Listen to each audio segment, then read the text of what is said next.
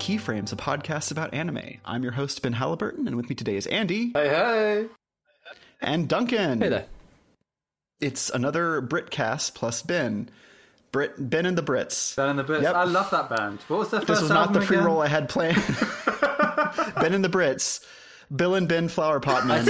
um, Yeah, But- I think we've already established it's the Brits and Ben.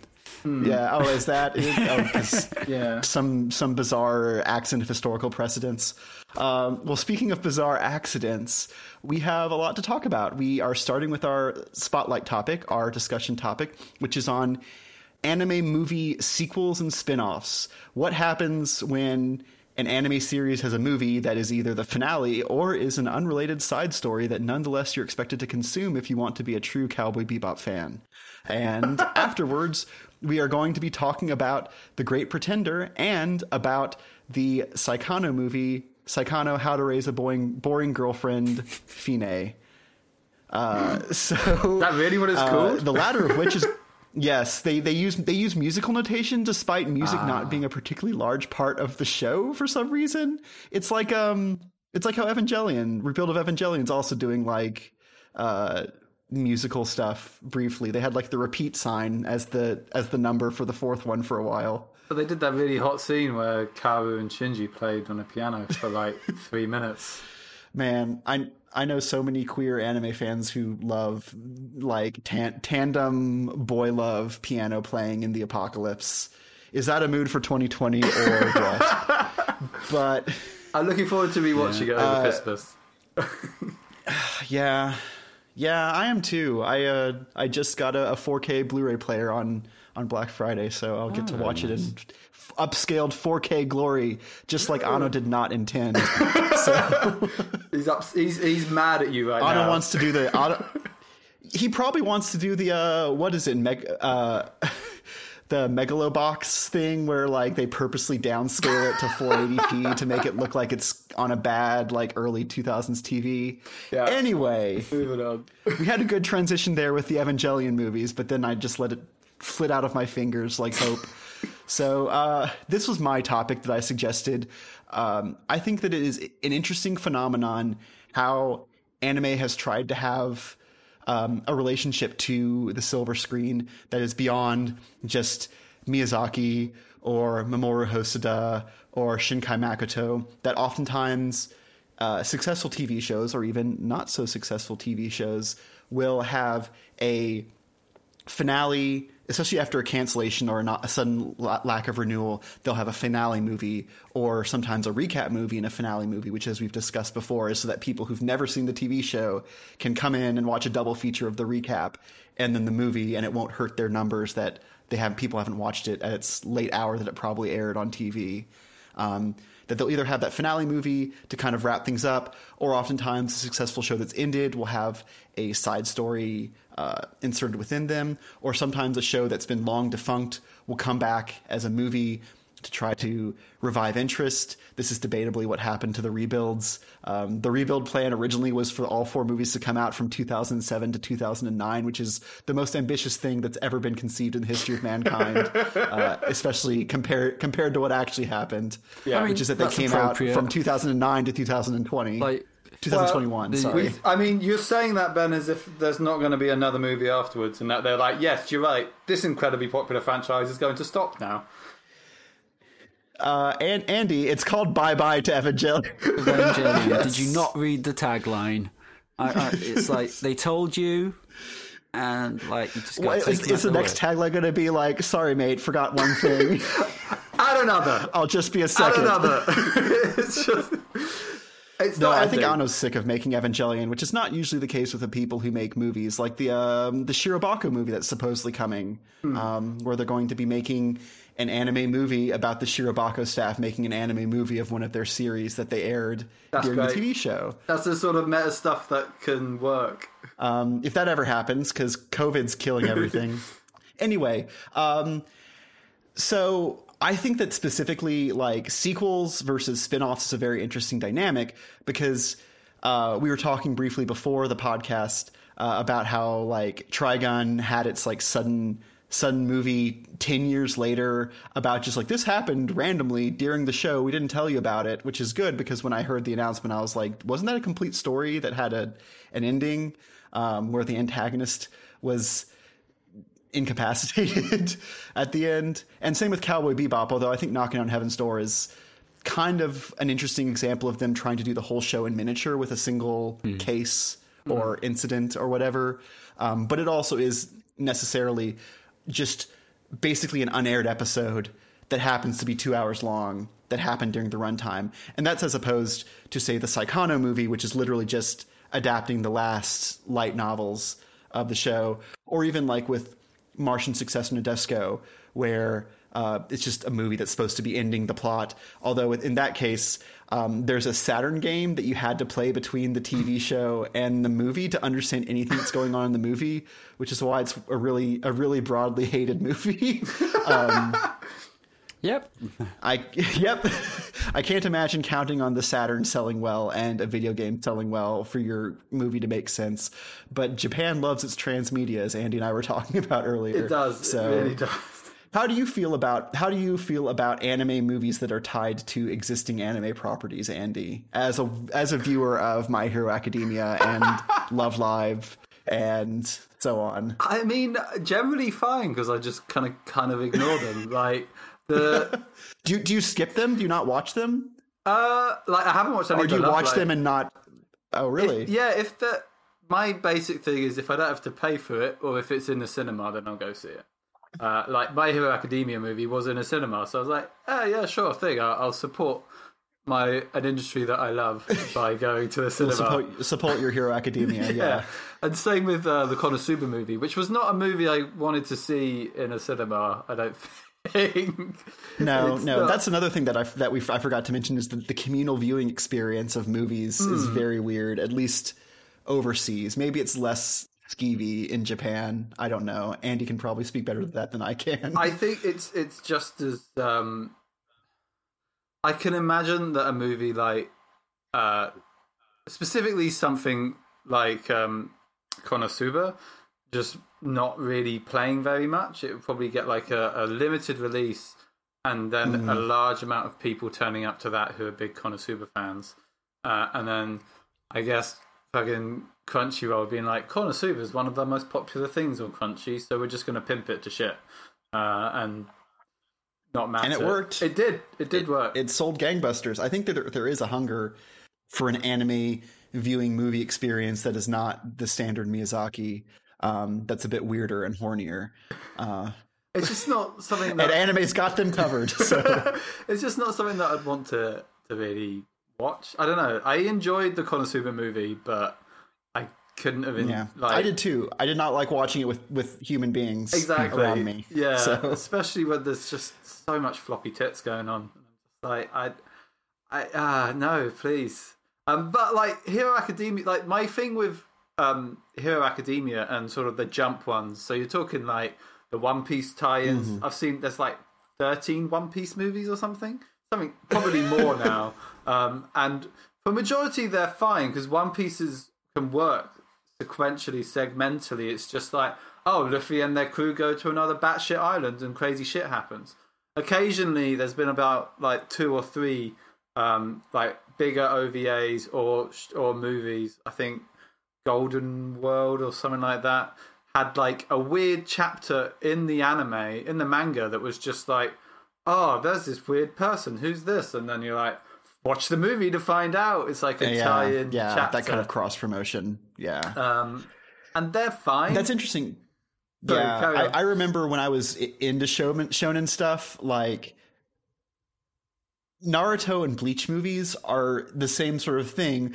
Where it's just like, hey, it's this really powerful guy we've never talked about before, and then they defeat him in the movie, and then they never talk about him again, and it's very. It makes you not want to watch them because it feels like a distraction. Um, but Yeah. obviously, these make money because like Naruto made like thirty movies. and, and Bleach made more movies than it did TV show. It felt like so. agree, agree. Well, Bleach's first movie took a really long time to come out. I remember it being quite a big Yeah. thing. Like, um, Yeah, that's was- true. Uh, but unlike Naruto, which pretty much like was popping off all the time from the beginning, Um, but they uh, the the thing that really uh, interests me was the um, the the thing with My Hero Academia though, especially is you can tell that there was a lot of care and love put into not necessarily the story because the story was kind of garbage.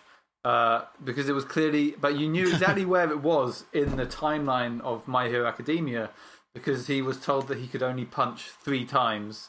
And if you know My Hero Academia, he moves from punching to kicking.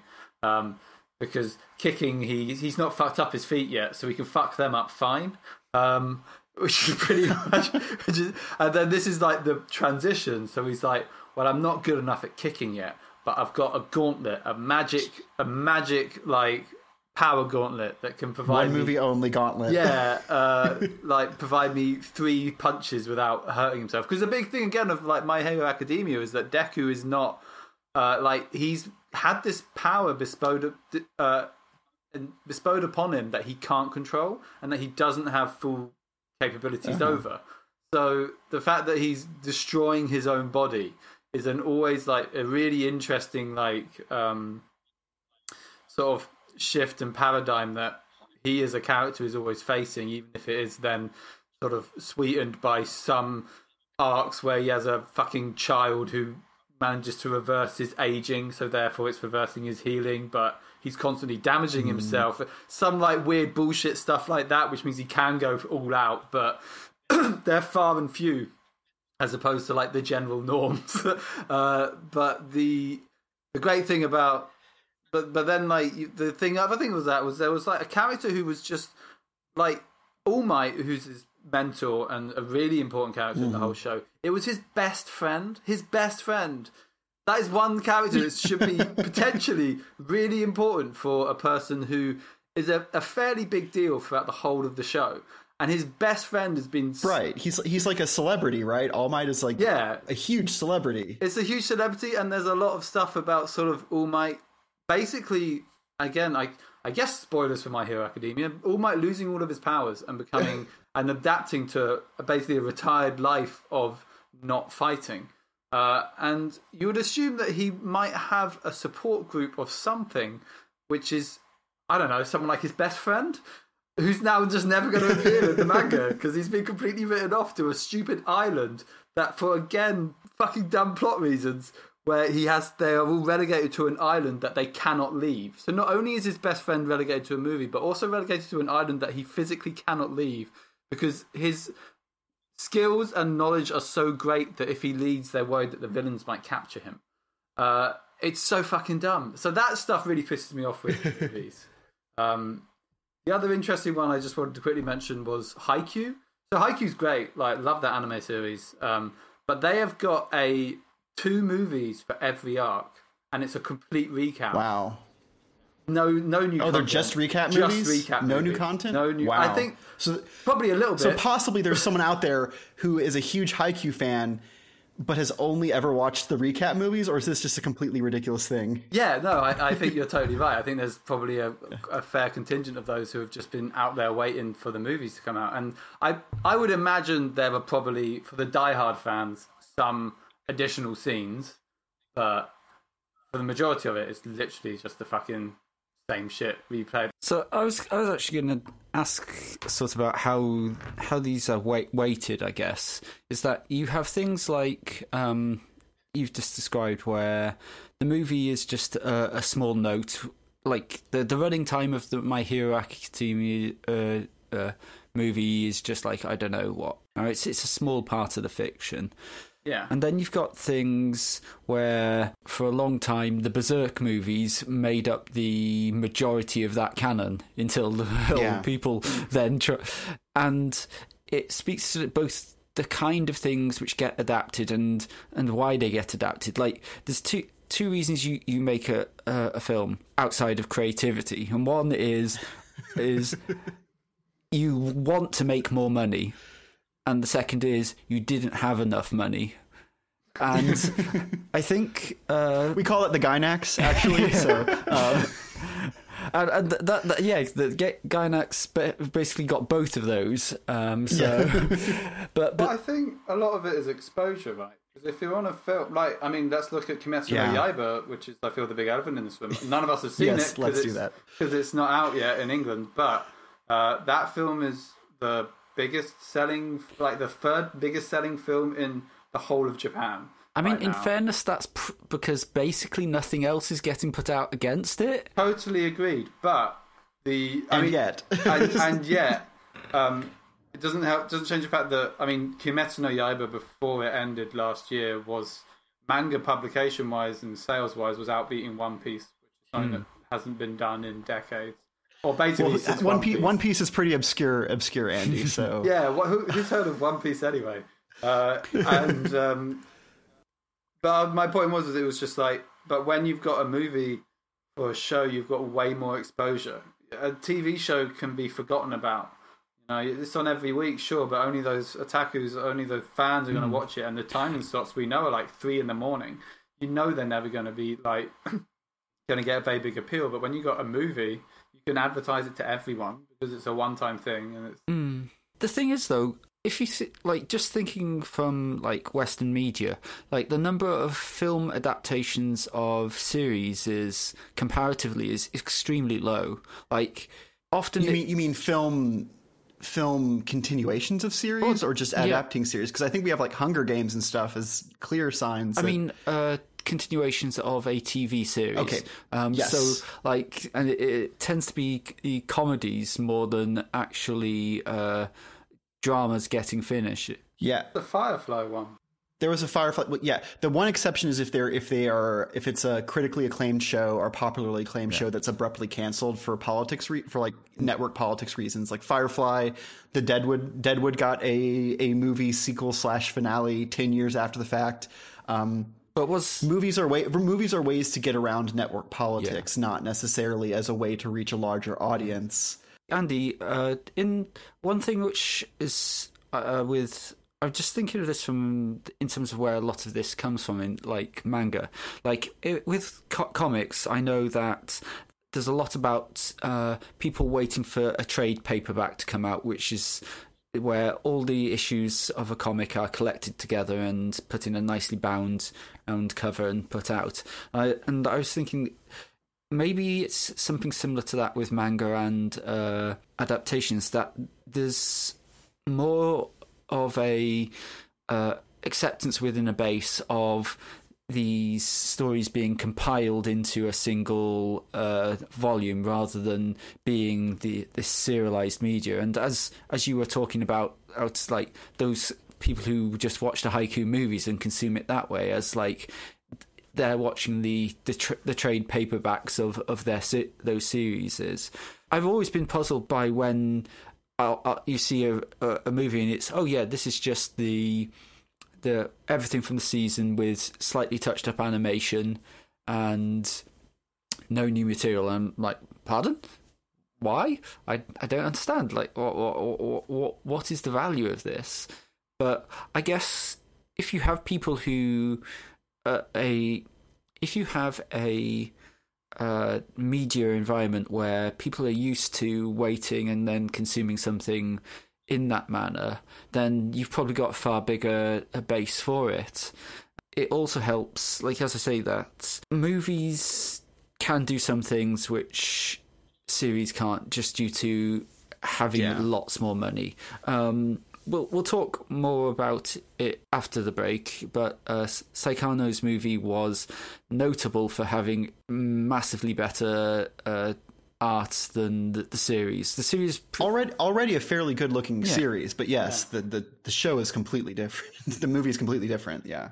and But I, I also think that, like, I guess the emotional arc you can have in a movie is a lot longer as opposed to the 25 minute structure that you're dealing with, especially if it's, I guess, when you've got, like, I don't know, breakups or final relationship ending moments, you'd want that played out over the long period as opposed to 25 minutes and, like, sort of working in a cliffhanger and then moving on to the next 25 minutes.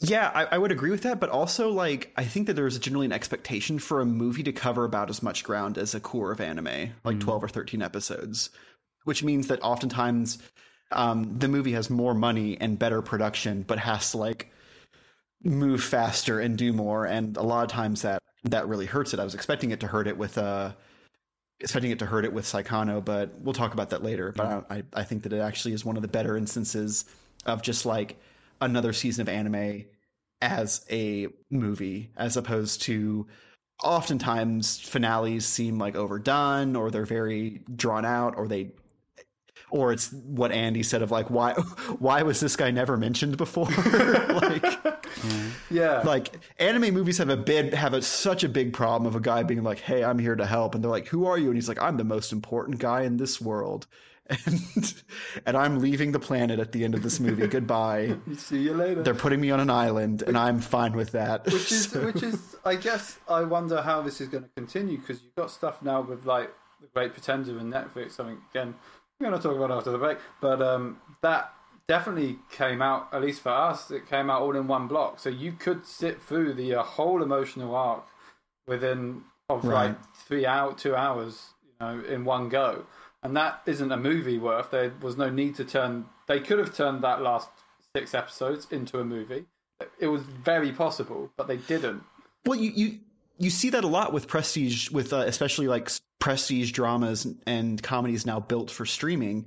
Is that they don't really have like a beginning action, a rising action, a climax, a falling action, a conclusion. They're mostly just a bunch of stuff happens, and then there's a cliffhanger to make you not stop watching at the end. Um, I Yeah. think this is actually a lot of what hurt like Game of Thrones in late in like late era show in addition to not having any material from the one person with a head on their shoulders. But uh, i don't want to get too partisan here No. uh, on, on my podcast. I mean, again, but we're not talking about anime, but I, I, I enjoyed Umbrella Academy's seasons for exactly that, where it did manage to yeah it's a it's a fucking shoot man. You can't get you can't crawl out. They're going to get you to the to the end of those 10 episodes and it's just you take a break when you can take a break and then you forget about it, and then you're like, oh yeah, no, I have, I have got one more episode of Stranger Things. Yes, I'll watch it. Never. yeah So, do you guys have examples where you think it's worked worked well creatively, where they've done something unique? I mean, the obvious go to for who is in many ways the uh, the uh, Evangelion stuff with um, End of It either, in particular. Which is funny because because End of Evangelion is literally just an externalized remake of the final two episodes, with with some caveats, of course. Um, that change of perspective, though, I- is Yeah. what, what yeah, I actually thought that, and I know everyone's going to hate me for this, but I thought 2.2.22, I think is, I think it's a, I still think it's an excellent movie. I think that it completely, people were expecting just another remake, and I was expecting another remake going in, and the fact that it didn't gave you that and delivered something completely different, I thought was pretty fantastic. Well, yeah. yeah, no, um, I, I remember. I literally remember my friend calling me over. It was it was during my year off, but it was like I was home for the summer between junior and senior year of college, and he's like, "Hey." You know Evangelion? I'm like, yeah, I've watched a few episodes because this was, of course, I don't think. Well, I I watched cool. Evangelion. no, no, literally, I watched Evangelion when I was like home for Christmas, my senior year of college, because the only time I tried to watch, I hadn't torrented it because I didn't know what torrent to get, and of course, I would never torrent. No. but uh, but no, uh, I I'd rented it from Blockbuster, and they only had the first two volumes, so I so I just watched it, and I didn't really know, so I just watched it until like Shinji like they're like Shinji, if you want to leave, you can just leave. It's like episode six. Yeah. And so he, and so he fucking leaves. And then that was the that was the end of the disc. And I was like, that's a weird show. But it's Bye. poetic in a way that, that that they're that they're like, you don't have to be the hero. And he's like, great, all right, I'm out then. And then that's the end. Yeah. Goodbye. All Great show. What a great show. but but no, I no, I remember going into my friend and he's like, hey, you know, Evangelion, they like they're just making it as movies with a lot more money. And I watched it. I'm like, wow, this is a lot. This is a lot more a lot more beautiful. And I had the cursed thought, the unforgivable thought of now I can just recommend that people watch the movie. Um, and that that changed pretty egregiously with uh with a rebuild of Evangelion 2.0. But it was a very weird sensation there because usually anime doesn't go in for TV remakes, and if it does, there's a very there's a very specific reason for it, like the Berserk movies. Um, doesn't go in for movie remakes, or it's a weird thing with like Ghost in the Shell, where like the movies are a separate continuity that draws upon. Yeah, it's complicated. Yeah, I, I But, was um, I was also given the similar spiel for Evangelion as well, where I was just told, "I just watch the series and you'll understand the movie." So I did, and then had my mind blown in Japanese because there was no subtitles. I watched it So, in Japanese cinema. Oh Jesus! yeah, apart from apart from Eva, uh, come on, gentlemen. What, what Uh, okay, I, I have a, I have a couple of answers for this. Um, first, um, Eden of the East, the lesser Kenji Kamiyama. Speaking of Ghost in the Shell standalone complex, Eden in Eden in the Eden of the East. Um, so I just spoke disparagingly of it's a big episode. It's it's just like the movie's just like a big wacky episode where they have more money and they can do more shit and more can happen in one episode. But Eden of the East, I think, is the best of these examples where they have two ep- seasons, two episodes, which are two movie episodes, which are The King of Eden and Paradise Lost, and they are big and bombastic, and they do a lot better to cash in on the promise of Eden, Eden of the East, a movie that a, a show that I do not particularly like. yeah. I've never. But in terms of like speak positively about Eden of the East. I, I I love to dump on Kenji Kenji Kamiyama's non Ghost in the Shell stuff. You can hear me dump on Moribito at some other time when John's not around.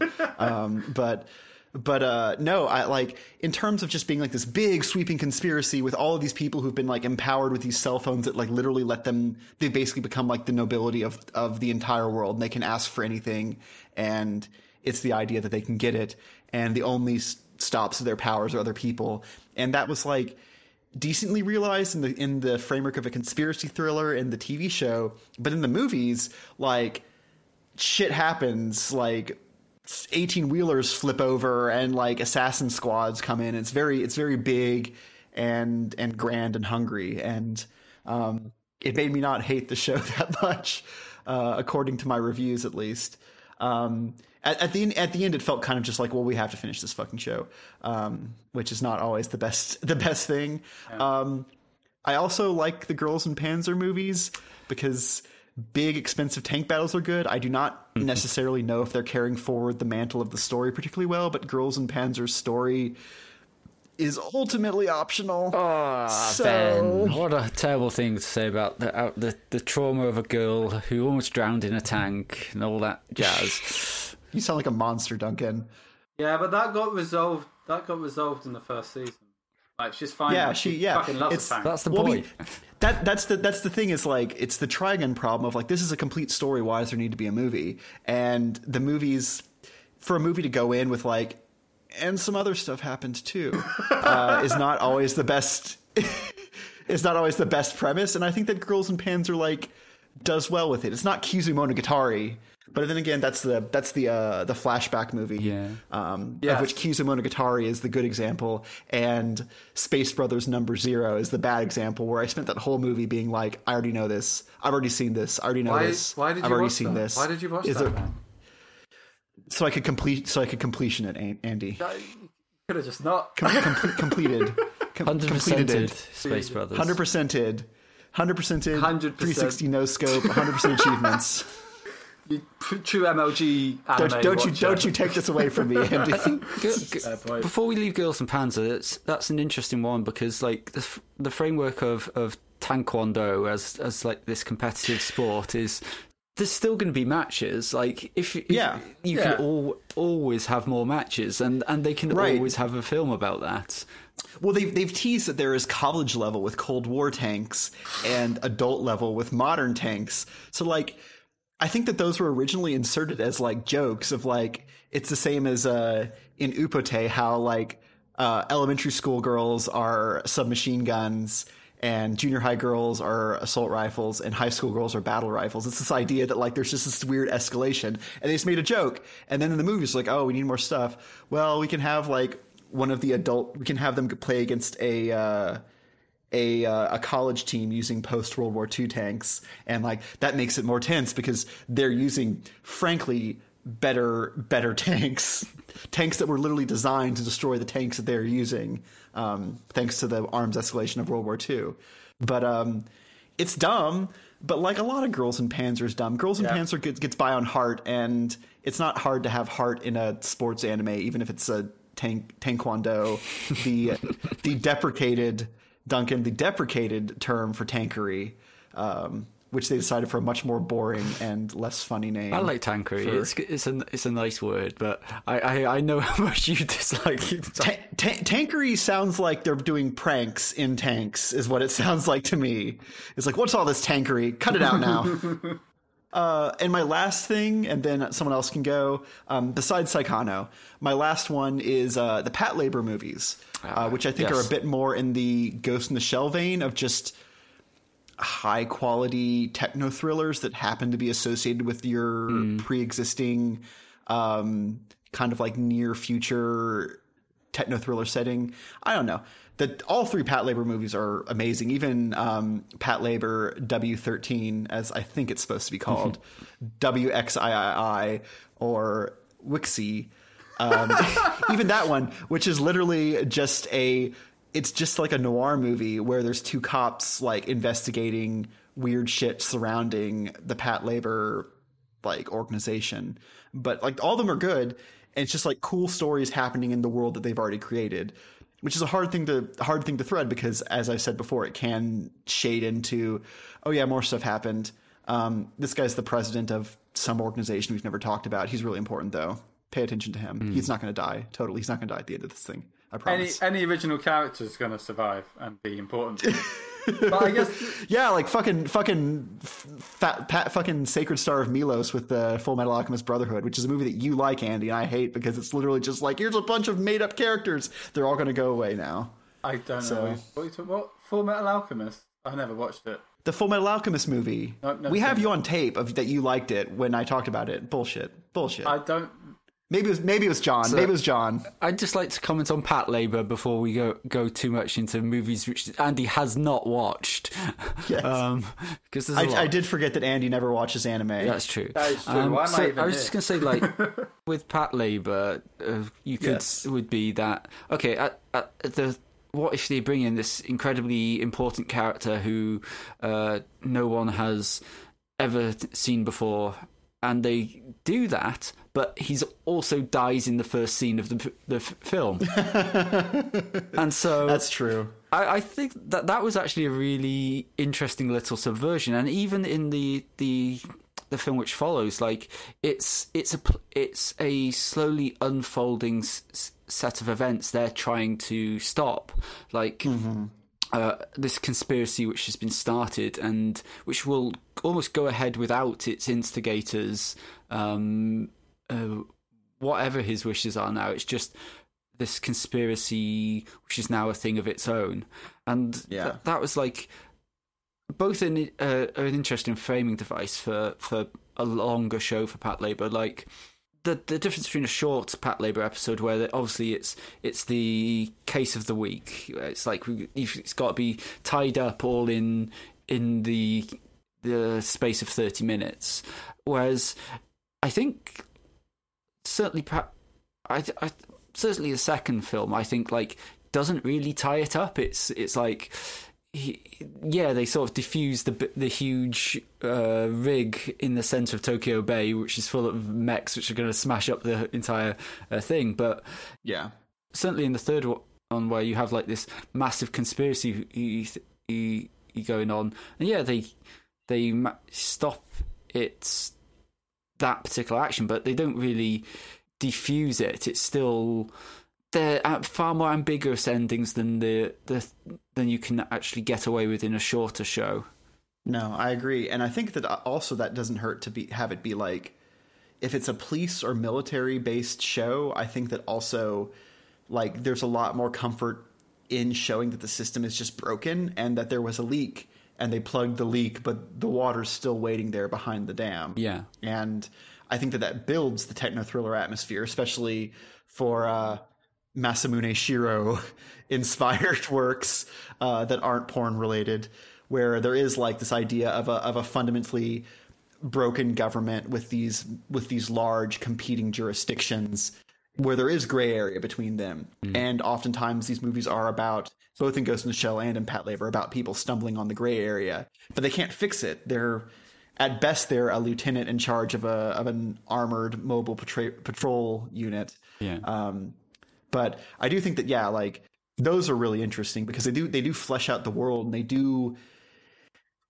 they do let you see things that are off the curtain of the stage that will never come on stage um, until they've decided they need to end it, or they'll get impatient and reboot it and then make those things front and center, and the result is bad. Ghost in the Shell uh, arise, but um, but but I do I do like those, and I do think that like there are some people I know who are frustrated that like Ghost in the Shell, the movie, and Ghost in the Shell 2 Innocence aren't part of the continuity. Um, but I appreciate that they exist to show how robust the fictional world is and how how many stories can be told there and what tone of stories can be told there. Because I think also tone problems are something that movies often mm-hmm. really struggle with.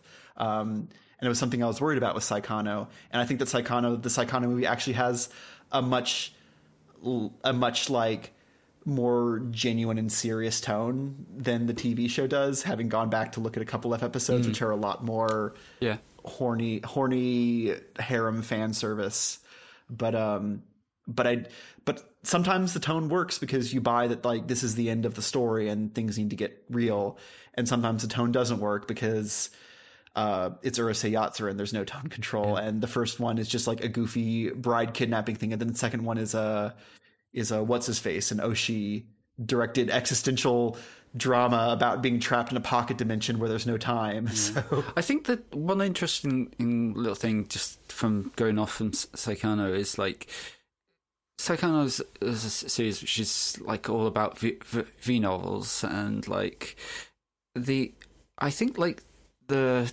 that the existence of that genre and its popularity in Japan and there not really being an equivalent in the West at the same level of success is mm-hmm. really interesting because that in itself has really, really strongly reinforces the idea of alternate continuities. And so yeah. that's why you've got like a dozen different continuities for Fate. And uh, like if it was Fate has or or even Oreimo with his just like true ending OVAs and movie or OVAs, which aren't quite movies but are intended in the spirit of movies. But yes. Oreimo's too gross to get a movie. I was going to say I wouldn't so. want to go to a cinema to see Oreimo. yeah, I, would rather take another showing in the Konosuba movie chamber than watch people who paid money to see Oreimo in theaters. But yeah, no alternate continuities. That's another realm that we haven't touched yet. Uh, do you think? Can you think of any other examples I mean, beyond the the one I was going to talk? I was going to say is like uh, Eureka Seven was, uh, oh, and as, as, you said, as you mentioned, the Fullmetal Alchemist uh, going popping mm. off into a little uh, pocket dimension. Yes, yes, and I I think it's the yeah there is like you can see it as an opportunity to have fun with the tropes of the characters in a uh, environment with no lasting consequences, but that can make them very trivial and, and cut down on audience investment. So it's it's a really difficult line to to draw for anyone making that. So I don't know. It's I think it's like an interesting that they exist, but I'm not sure there's that many amazing examples of it. Yeah, I'm. I'm. I literally filtered my big anime spreadsheet by movie, and I'm going to quickly scroll through it while Andy talks. Well, I was going to say, I think. I think this is the sort of a slight problem with having a movies that are in any way related to the source material is that there is going to be a precedent of people who are not going to watch it, um, and there's a precedent of people who are mm. like the anime series is 24 episodes, 12 episodes, it, it, and that is what you what you'd watch. But then the time commitment to sit down and watch an hour and a half or like an hour and ten movie, it somehow feels different in a weird way. And whilst Kimetsu no Yaiba is an exception um, to prove the rule, mm-hmm. I think that I think that if I was told to sort of be like, oh yeah, I mean you can watch you can watch this anime, but you have to then like watch the movie before you then get into the third part, third like for the third season, I'll be like, eh, I don't know whether I can really be bothered to watch that. And, and the idea it it's this weird sort of like split where it's like I guess people want movies do really well for sales and production. They can dedicate a lot more time to a movie, but then you don't want and to, good publicity and great publicity. But then I guess there's maybe like a a disconnect between how that's viewed and then also how like the animators and how the overall creators are viewing their works as sort of like, well, how is that tying into the manga and why would I want a movie on top of that that is relevant? But it can't then. Do you mm. know what I mean? It's it's this weird like. No, I understand. Well, r- real quick, the only the only movie that's really good that truly inhabits a alternate reality, in my opinion, is the Revolutionary Girl Utena movie, which we will be covering in a forthcoming tween someday. So uh, I won't talk about it too detailed, but But that's an exception to prove the rule, right? Like this is. Well, that- that is literally- Yeah, I mean, I mean, Revolutionary Girl Utena, The Adolescence of Utena, is a movie which is literally just a remix, a, a heavy paring down and remix of the of the show to kind of just like it, it's for people who are not going to watch the main series. I feel like because I know a lot of people who have I've gotten into Utena and they've watched it and they've watched it all the way through and then they like uh, oh and then the movie is like the real finale and then they're like I understand why is why is Toga her prince now and why do they turn into cars at the end and all this and it's like oh yeah it's a it's a an alternate retelling of the same events broadly um, I think uh, the Escaflowne movie uh, Escaflowne a girl and guy in a girl and guy is also just like a brutally cut down version of the of the TV show story um, that with- is then recut into a movie Same with the Rurouni Kenshin, right? but not but not yeah to some extent yes it's not it's not i mean well like Escaf- the escaflowne is literally just like a reanimated heavily heavily abridged reanimated version of the tv show while i think that the Rurouni Kenshin are we talking about trust and betrayal are kind Yeah. of like a matched set of prequel and sequel technically ovas although they have been sold as movies although i'm not sure if that's just because some American distributors are afraid of the word OVA and that will scare people away, and so they just call it movies because dumb Americans will believe that a 20 minute thing is a movie if you tell them it is. I don't know, but but uh, but yeah, there is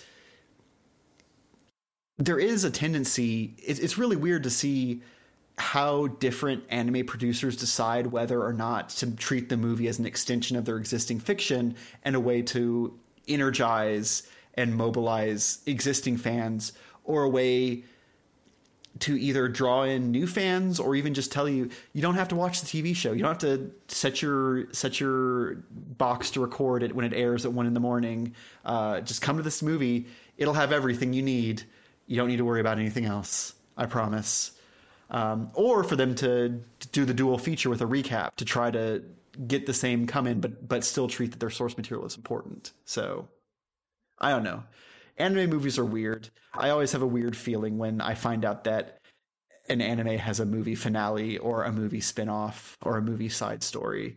Um, I have not managed to watch. Speaking of 100% completion no scope, I have not managed to watch all the Bleach movies. They get really bad. Yeah, I've, I've not watched the K-On! movie. I've not watched uh, the. Oh, the! Yori movie's movie. good. You'd like the K-On! movie. I'm sure I would, but it's just it's that sort of that mental. I guess I can I can dedicate 25. Is it a bigger time commitment too? Yeah. It's that time commitment thing that is like. Yeah. I guess yeah. is why people are not like if you're watching One Piece, for example, that's 25 minutes a week that you have to watch of the same show For the rest of your life. The- yeah, um, uh, which was yeah um, hard. And then to be like, oh, by the way, you know, you got like 15, 16 movies, and and they're all like related. I'll be like, I'm checking out. No thanks. And but then to be like, Andy, it's so easy though. Just just just watch just watch one a week for four months, and you'll be fine. It'll be absolutely fine. And the weird thing is, is there's the two that, but the one that has got a tie-in, which is the gold one, is actually quite a good movie. Like it's a really fun movie that that channels what's great about One Piece, but then also like has characters that you're never going to see again, but it doesn't matter because it's fucking One Piece. And then like. Uh, Yeah. and One Piece already has characters you're never going to see. exactly. So it was actually like a really good movie. And then the other one, which is the the weird thing where it was slightly an OVA, slightly a movie that me and John actually talked about in one of our earlier tweens, uh, 3D2Y, Mm-hmm. um, where they sort of explained what happens in an arc, like in a in a split between uh, like the massive like parts of One Piece before the in like the whole show, uh, and that was fun, but ultimately completely unnecessary because you don't really care about Luffy's training regimen when uh, it, if the mangaka doesn't give a fuck about how he managed to get so power powerful, why should you? Like that's sort of I guess what I'm trying Yeah, to get at. um, but it was Yeah. fun. It was a fun like. But that take but that takes more buy-in. I mean, can you imagine someone walking into that movie as their first One Piece experience? What do you think they would they would feel? complete confusion. And same with like any other. But I Yeah. think also with like a shonen show, there's that sort of feeling that it's for kids still, like young. And then there's the mom Yeah. who's just like, well, it's Christmas or summer or like it's usually aimed around some sort of general holiday. Um, and they're like, it will shut the kids up for an hour and a half. So I'll just Yeah, go, I'll just take them in. Um, and I roughly know because I've been forced to watch some One Piece what it's about. So yeah, I guess I can sit and enjoy a, an, an hour and a half of One Piece uh, and not really care. It's weird.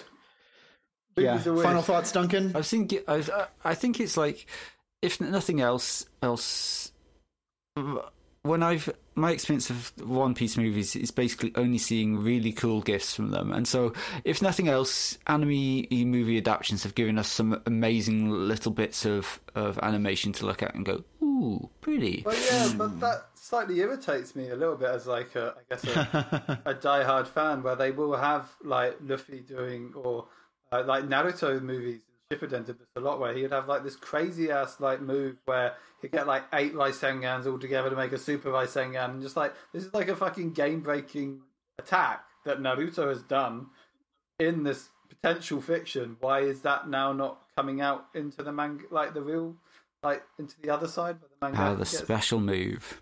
yeah, so weird Yeah, the shit special- like well, that annoys me. Thankfully, in, in more grounded shows, that doesn't happen as as much. Like, there's no super tank in Girls and Panzer that never Yeah, gets I addressed mean, again. well, Yeah. Ben, come on. there is that's a much, that's a real tank, Duncan. That's a real tank.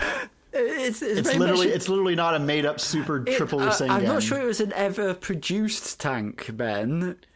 Well, this is a world where people live on on aircraft carriers. I think you're Also, making you can't- excuses here. Nah, nah. You can't say that a trip triple Rasengan's made up when the whole concept of Rasengans are completely made up anyway. So the whole that's thing's fucking saying. fiction. but the fact that it doesn't feed into the main like core, I guess, lore and the core world is very frustrating uh, for movies.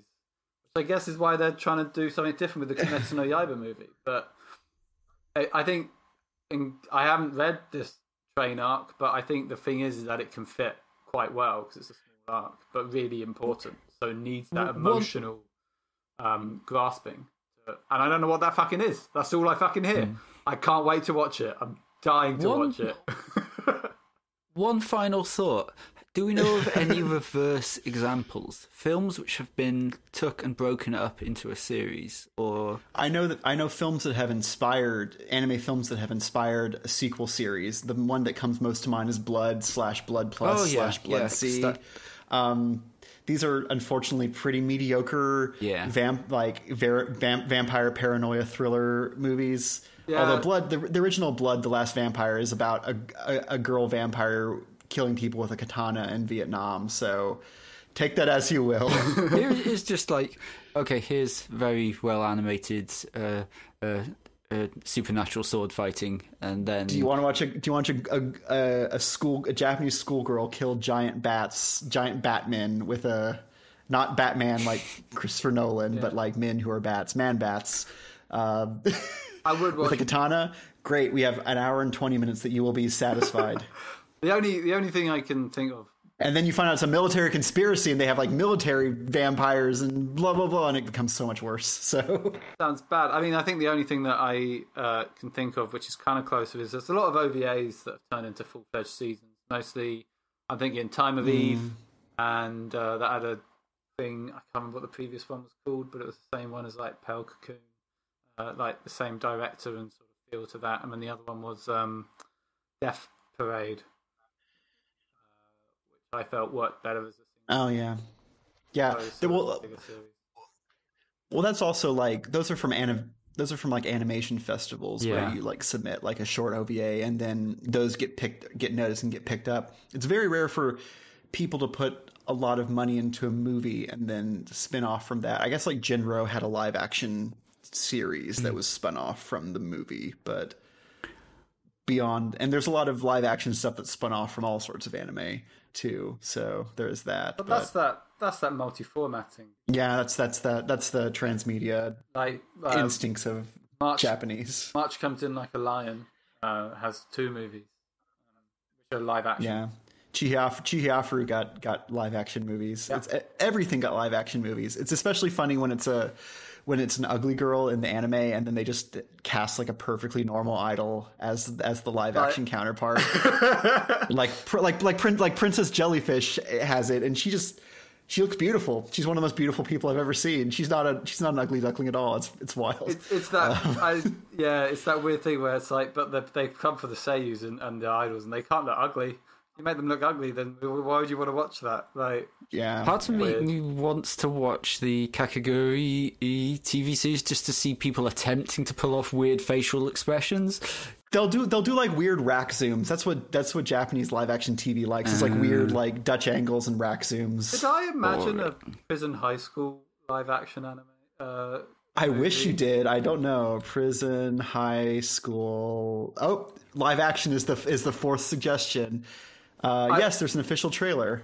I mean, there's a live action Mob Psycho, so nothing sacred. well, yeah, Like- but the characters of the characters of prison high school, But it's like so really hyper- porny, isn't- isn't Yeah, prison it's high school So pri- porny, and it, you can't get away with that with live. I mean, maybe you can, but it is like if they did a live action of prison high school, I, I imagine it would be porn because Jesus Christ, it's such a horny show. Also well, great, Andy, but- Andy, it's nine episodes that aired in from twenty in late 2015. So it's up to you. Here's here's the poster. It's time for you to cry. It's just like when you have a girl character who's got the whole point is that she's got massive fucking tits, and I'm just like, how are you gonna ever? How's that ever gonna work? I don't know. Like, yeah, Uh, she she they she just she's wearing a push-up bra. It's literally all that is. Is she's wearing a push-up bra. yeah. She has perfectly no, perfectly normal cleavage, and she's wearing a push-up bra. It's it's strange. It's strange. Uh, it's strange that a show like Andy, you should Andy, you should submit live action adaptations of anime to our list of discussion topics. Maybe it'll pop up sometime. so um, we get kind of a mixed verdict on anime movies. Uh, love them or hate them, we're we're gonna have to live with them. Uh, so speaking of, let's leave and then come back and we'll watch Great Pretender, the uh, streaming series that may be the new successor to anime movies. And then we'll also talk about a good old fashioned anime movie, Saekano, How to Raise a Boring Girlfriend Flat. Or wait, it's Flat's the second season. Fuck. Jesus, How to Raise a Boring Girlfriend. Fine. No, it's done. It's, in, it's fucked it incomprehensible. At least it's not. At least it. it's not working. Where it's just like an increasing number of exclamation points. K-On did that too. I love it. Did Working have a movie? No, Because remember the second to last episode, there was that whole like teaser, and it might have been an April Fool's where it was like a, a fantasy world. no, it was it was just a joke, and it was Yeah. it was to drum up support for www.working, which was not worth that excitement. Uh, anyway, let's take a break.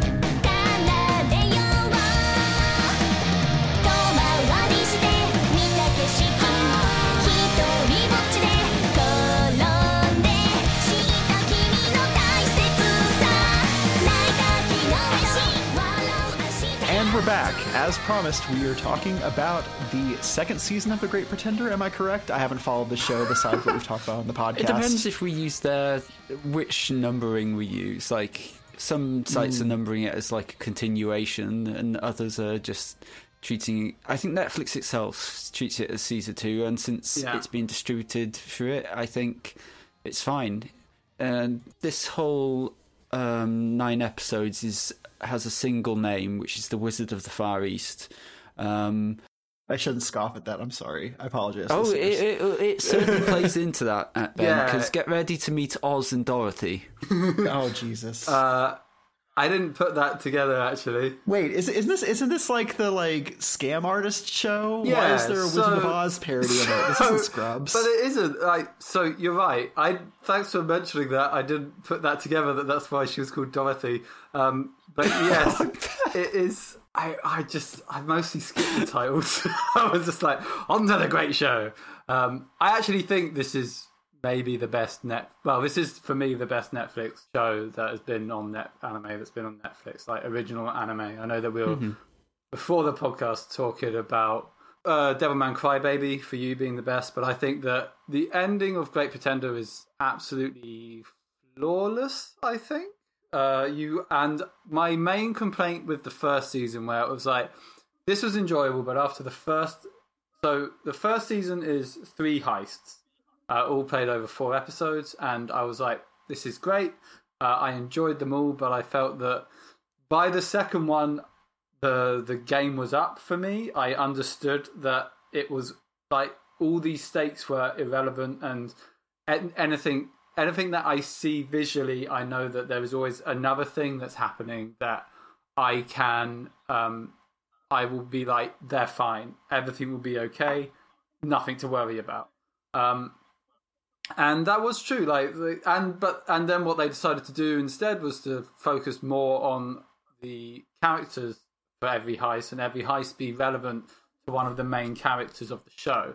Um, and the last arc is all about Laurent, who is the sort of the head honcho of the con artist group, the Lupin of the team. Uh, as you delve into his backstory with a, a girl called Dorothy, who is sort of how he gets into the scam business.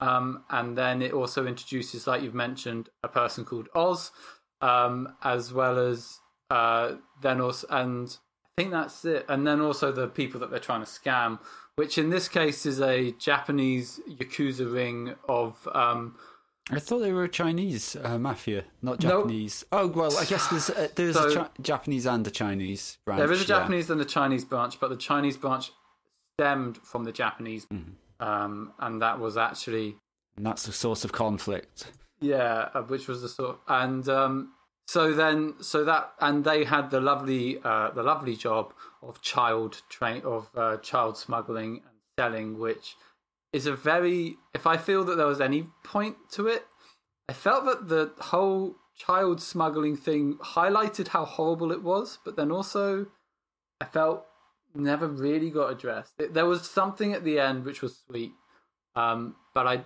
and sort of like some throwaway thing where it's like they're all fine, but then you've also like the amount of time that goes on between um, between this sort of arc and the flashback. You're talking about decades here of potential children being sold off, and everybody's kind of okay with that, which is hmm. weird. Well, anime has a, a the tendency of like if it wants to do mafiosos, there's there's one of two crimes they do: one, people smuggling; two, drugs. And Yeah. and in this case, it they decided to go with people smuggling. It's But it was it's like not people, it's children. Okay, it's but- literal kids. And there's some really like heartbreaking stuff in there where the kids are like they try to like one of the first things that Makoto tries to do is tries to break them out. Um and then he- they're all like, What's the point? We're not gonna go anywhere. Like, why would I bother escaping? Like my parents have sold me off like I think that's where maybe there is is maybe what it's trying to do is if you've or if you think you've already been betrayed by your family, a member of your family, where do you find the uh, motivation to go on on living when you can't feel like you can't trust anyone, which plays into what um, is going on with um, uh, Ed and his father to a degree. Yes. And but it's Ed like- is not his name. Edamura. you can't call him Ed. That sounds like he's British. I was going to say before we get into the specifics. Um, so the overall greatness I thought was that um, when you watched, when I was watching this fourth season, I, I was already thinking like everything's going to be fine, and then the show, in a really great sort of con way, convinced me of a reality, and then at the end managed to change it, and I was like, oh, oh, okay, that's really cool. And then, so the last episode is is the big con come in quotation mark gets pulled off, and then the next the episode, the last episode is um the actually how they pulled it off, which is a great sort of double barrel ending, and uh, it really, really, really worked to its strengths, and it really sort of showed that the show is actually pretty fucking clever. It has it has some ridiculous sort of ending stuff as well, but I really loved it. I really, really, really enjoyed it, and I guess now we can go and delve into some of the better sort of the new cast that we see. Like Dorothy, I just think as far as black representation goes in anime, she's really fucking strong. Like she's not over sexualized. She doesn't. She might have slightly fatter lips than other like black characters than other normal characters, but I thought that was kind of fine. I just thought she was an absolutely great character who was really confident, really fun, and just like utterly convincing and uh, really great. What did you think, Duncan, about Dorothy? I think like she is a character who exists and is well fleshed out and sympathetic, and who is also black, and that in itself for Japanese anime is a big plus because like for them for her not to be just a, a a gag on her ethnicity he being like half of the reason she exists. Like I th- like possibly the worst example I can think of that is um, Durarara and uh, their Black Russian. Yeah. Yeah, because like that's that's just like such a bad joke, and like he's such a a a like he's, he's he gets fairly sympathetic lines, but uh, the way he's treated by a lot of other people is like not sympathetic any- at all. Yeah, Simon gets no reprise or no. He is literally just there as Well- to be like funny gag. I can't speak English. Daijobu. I mean, I, th- I think it's I think it's even worse than that because they're at the very end of the original season of Durarara. Um, what's his face? The like information broker dude who He's John like- likes. uh, Uh, Is yeah, Izaya uh, Sorry. talks to him in Russian and then expresses shock that Simon's not like doesn't speak in a pigeon broken version of Russian. That he's actually quite eloquent and perceptive in his native language. It's very much uh, it is very much just like, oh yeah, we've been doing this on purpose. We've been letting you think that Simon's an idiot just because he can't speak Japanese well, and I think that's generally something that probably a lot of people fall into. I don't know. Anyway, that, that was a digression. But Dorothy Yeah, but- is, is none of that. She's smart. She's clever, and they don't even. The only time they bring up the fact like the color of her skin is literally when it's used to perform a heist against. Yeah, that, that that's one. The fact that both her and Abby are both of the people of color who are represented in the show are women, and both of them are used in in copy, literally copycat um, heists as damsels who pretend to be princesses from their sort of uh, their oligarch, no, their the, the royalty of their backward countries who are going to be like who uh, Yeah, it just I- that it set felt- a little little icky with me like it it's felt a little icky, yeah, but it was also felt very much like, um, I guess it was kind of uh, Lawrence sort of justice in a way of, of him trying to pull the same stunt twice and Yeah. working against the same. but but the fact that the that's still what we see on screen. You know, we still see the, either the the two non-white uh, people being exoc- ex- exoticized and uh, uh, shown off, and that does a disservice to to Dorothy because, like, when we actually meet her as a character, a lot of the time she's she's very engaging and uh, uh, she has the sort of charisma you'd expect to be able to create Laurent in his present incarnation, like how he's how he go like we always we always expected we'd see at some point him going from naivete to his current like uh, very all-knowing mastermind there behind was- everything. There was the whole thing with the ring that was sort of yeah, at in the ending of the excellent ending with the cats, as well as like um, the occasional shots where he's like holding a ring that's like on a neck, a bracelet around, uh, a necklace around he wears all the time. yeah. turns out to be Dorothy's lucky item. I guess I'd also, I guess, to the disservice of a black character, you know how it's going to end. Like, it doesn't end well for her, um, which is sad.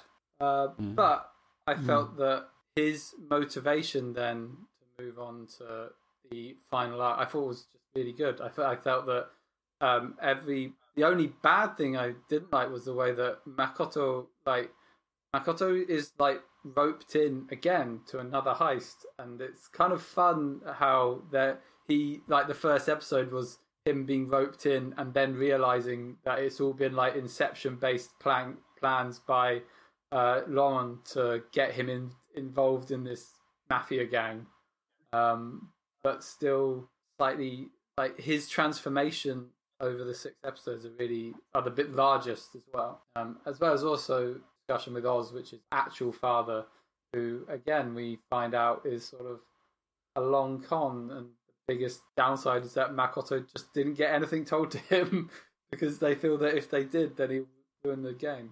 I've I've stopped at episode six and you've you've finished. Um, but uh, just to talk about uh, his his his father a little bit. Um, Seiji Ozaki, so Oz as Oz for short. Um, the proverbial, as we we uh, want to say, Wizard of the Far East. um, so he is.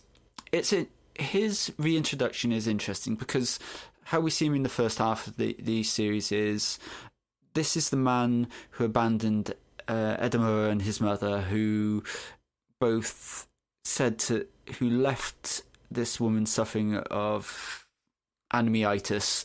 We we don't know exactly what. Um, we, we Yeah. um, and his child to and who constantly talked about justice, but was arrested for being in a child smuggling ring.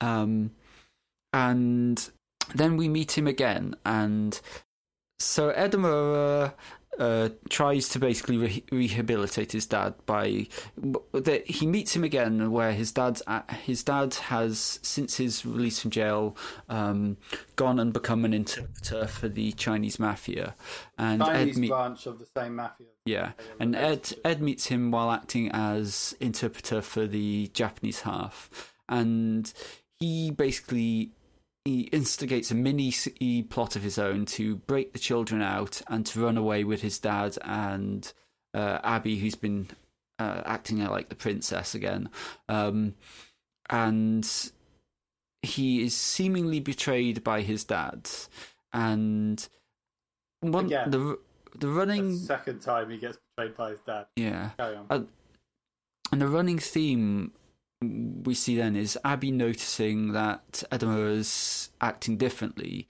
He's smoking just like the all the all the uh, mafia people do. He's acting more and more like them.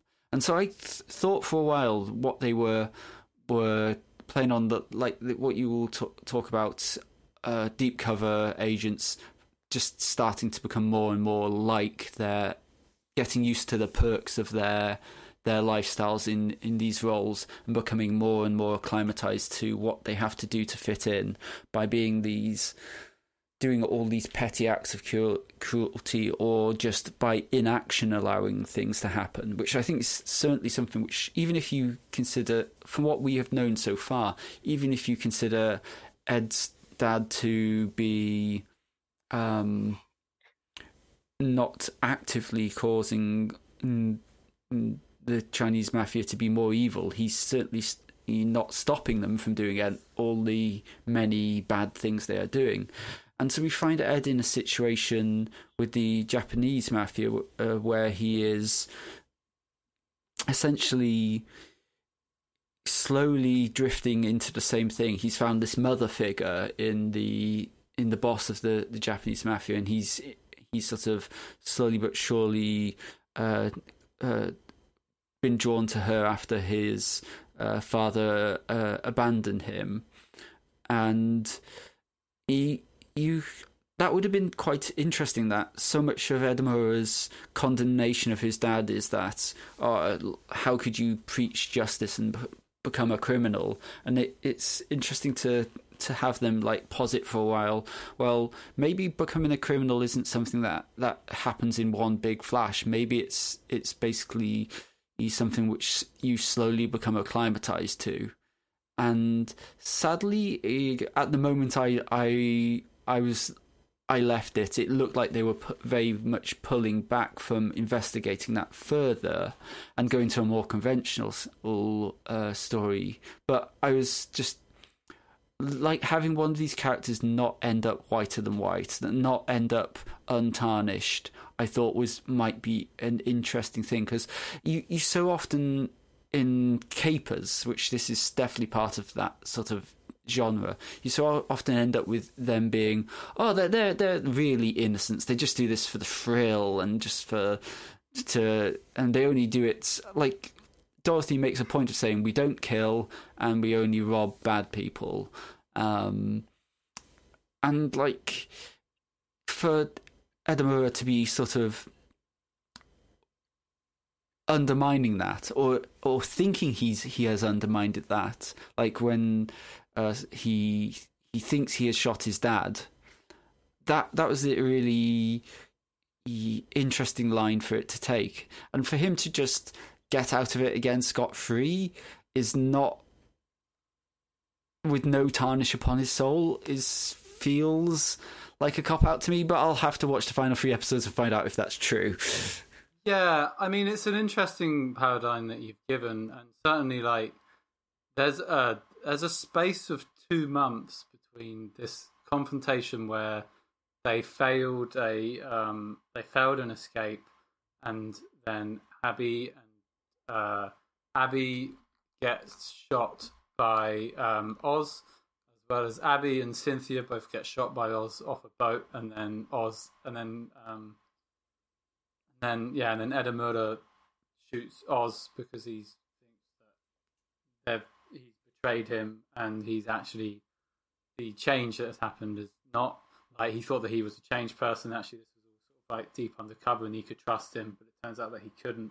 Um, and yeah, this was uh, that was, and then the thing, and then yeah, like two months passed in Mm. his world, and he you could really see the emotional weight that two months passed for then not Cynthia or Abigail, the people that he really wanted to see to appear and tell them that everything's okay, but actually Oz to be there instead was, I think, like a really smart choice because it, it meant it showed that actually there's, um, you know, like everything's fine, but you're still having the confrontation with the person that you didn't want to have.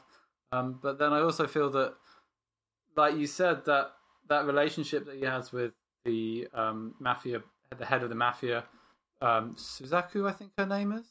Yeah, Uh, that he's he, that she likes. She's got. I think there's like this moment where she has a um a cat mug. Suzaku.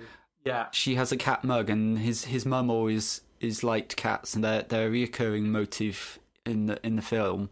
And like he he get, gets her a a sort of I think it's like a porcelain in cat good. I'm not sure if it's a good luck charm or something. Says just Yeah, hold it in the palm of your hand. Or, the other the other thing, I guess, part of his quirk is that he always buys a gacha, like a gacha ball thing, and one of the toys was like a cat section. and He gave Okay, her so one that was similar to that. He does Yeah. her mother, which was a very strong indication that he has viewed her as a mother figure. Um, but that is sadly never really delved into that much um, for the last three Okay. episodes. Uh, it is certainly a there is certainly tried to be, and I do think that's a, a shame. There certainly tries to be some sort of potential conflict, uh, internal conflict with Maka, with Edamura that you just don't see, and that is all pretended and it is all like suggested by other people, like Abby, but you don't really delve into it, which I do think is actually Okay. a, a lost. Like thinking about it now, I do feel that, that is a lost sort of thing that happens, like a lost a lost thread. But um, the overall sort of strength of the story is still so great that I Yeah. I don't think it really matters, but I do think Okay. there's definite darkness in that last arc that is not really just addressed, which definitely to its detriment. But I feel overall, I just really loved the series as a whole, and I felt that the last arc, like the last when, especially when it reached its final throes of the quote unquote heist, was absolutely incredible. I don't know how um, much sort of that that boat betrayal was planned. I don't think it was. Yeah. That that that scene on the boat and, and the boat itself is like some of the most beautiful animate anim just incredibly beautifully animated stuff. Like they've there's this sort of uh, style they use for the backgrounds, which they've been using throughout, and like occasionally they move it to the vehicles as well. Like and th- with the boat itself, like having it broken up into not, not being like this typical oh we're just going to do a CGI boat, but having like all the different colors being reflected off off the sea onto its hull and just like mo- these like colors moving around. It's just it's incredibly beautiful. Um, It and is. I think like if the first half of the sea first half of it was a really good looking show, this second half is an incredibly good looking show. Um, it's And similarly, yeah, when they cut that- to when they cut to Suzaku eventually, I don't know if you got into Suzaku's mansion yet. I think you have. But, yeah, like the tonal shift between Suzaku when it pops to her mansion, like all of the shading is blue, similar to sort of Suzaku's, um, I guess, character and heart of being a very cold woman, very icy and very like impenetrable. Apart from for Yeah. Makoto, which he he just like showed a lot of like love, motherly love to. Yeah. Yeah, we're told she lost a son, and I wondered if they were going to explore that more, but it sounds like from what you said they don't. They don't know, um, and I guess I guess they just used it as sort of a reason why Makoto um, was becoming popular. And actually, I mean, I was saying that they don't really um, do a sort of delve much into the internal conflict that Makoto was having. You definitely thinking about the final finale. There is definitely a bit where you think it could go one way or the other, but um, you know that I also was just like, ah, it's not going to go. But it'd be amazing if it did. uh, so yeah, but I I really really love this series.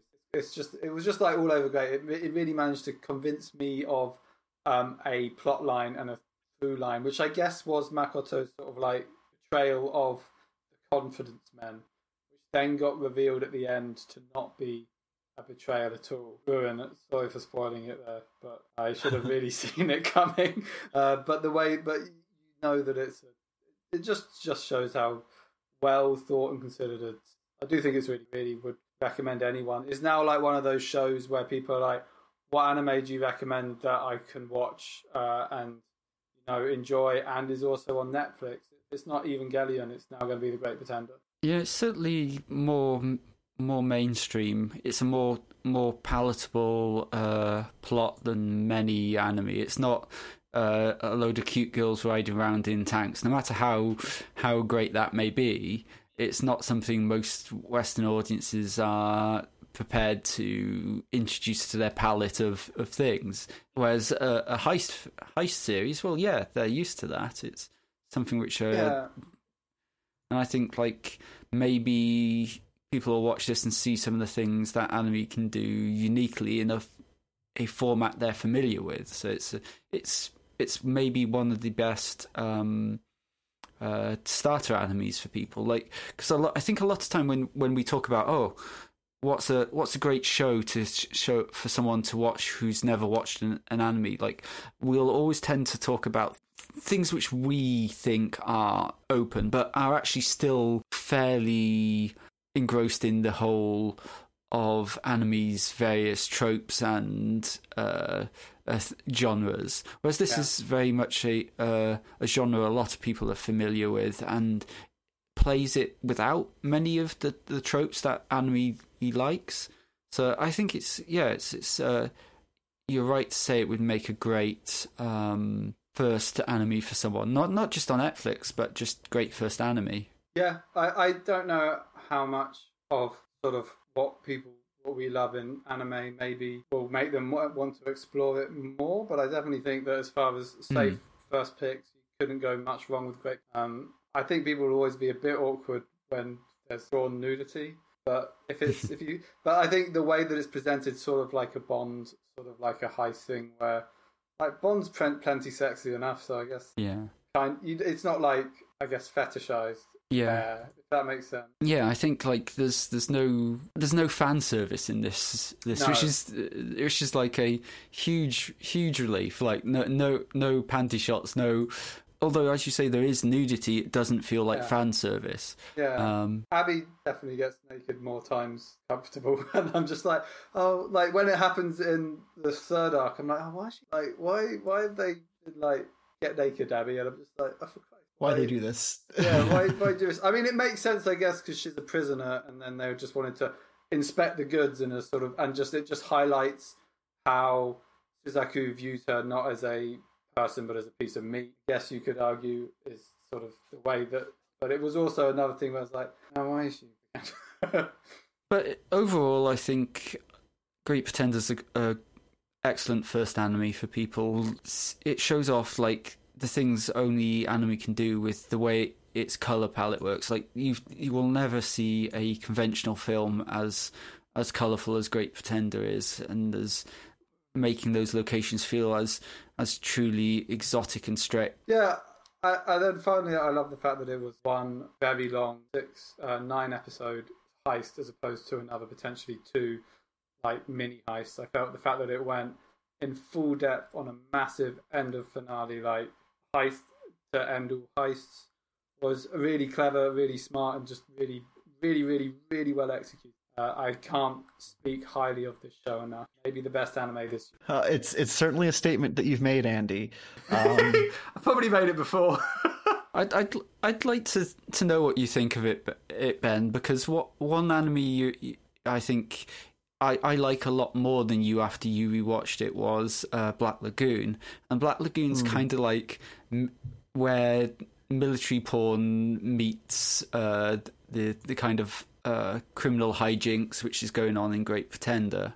Like there's a si- similar feeling to the the crew around uh, Black Lagoon as there is to the the crew in uh, Great Pretender. Like Rock and uh, Edamura are both like these relatively innocent peoples in slowly getting acclimatized to it and in Revy and Abigail you've you've still got very um similar uh, sort of badass women who are the who are the unex who you are not expecting to be the the toughest one in the group but are.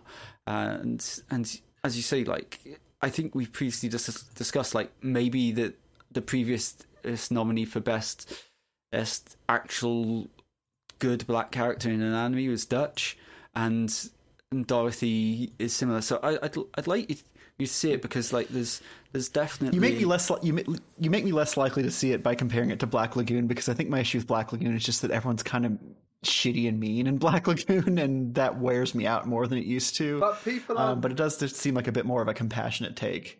people are not it's sort of like the lupin level of like he they are there's definite like uh like with the way that edamura gets treated it's definitely uh underhanded but then and i think if anything the biggest my biggest negative takeaway was like i don't really still understand why edamura is involved in the first place.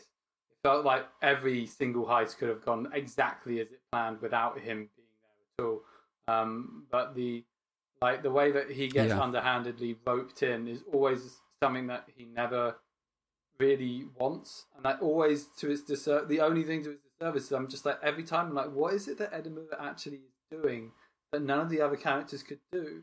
which I just I just don't think it's there. Otherwise, then they need a third person. like I'll find out whether this holds up in, the final few episodes. But my my take on that has always been this is basically Laurent paying off to uh, Edamura's dad Oz for uh, basically setting him up with this this uh, attempt of a to get revenge for for Dorothy. Like eh, he's Oz has basically given up his his life with his family to carry this out for for Laurent, and he- this is is Oz as is being allowed a chance of reconciliation by Laurent showing Ed how he can become sympathetic with his dad to make him understand the choices his dad has had to make and to maybe he get sympathy through him by going through the same situations. Yeah, but I think that like, again that is true, and I just don't. But I don't believe like you can understand it, but you don't have to accept it. It feels like it's certainly missing a certain thing, but I can't quite put my finger on what yet it is, and maybe maybe you have a better um, vision of it when you come and watch. it. Talk about this excellent. I don't think it's perfect, but I do think it's, I think there's a lot to enjoy, and you will certainly it will not be a waste of your time, Ben, at all, to sit and watch this show because there's a lot to love about. it. No, I'll, I'll, I'll put it on the list. The Well, anyway, very long list. we'll try again. We'll try again for this transition. Um, but the other, the thing that I actually have been watching, I've, I've had a lot of other stuff on my plate, so I haven't watched that much since last time we talked. Uh, but I and Duncan also, in part for the topic that was the first half of this podcast, Watch the Saekano movie.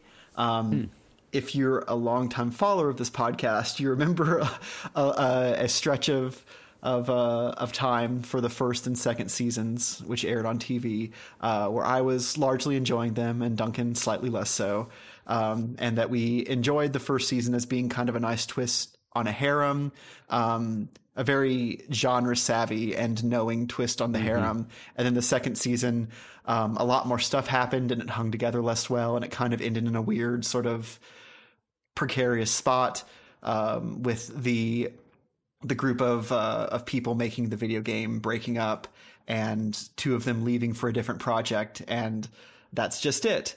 Uh, and so the movie itself resumes uh, with uh, them celebrating the first independent band performance by the people doing their music. Um, uh, Utaha and uh, are there, the former members who have moved on to work on a much larger and more prestigious professional game called um, Field Chronicles uh, 13. Am I correct? Yeah.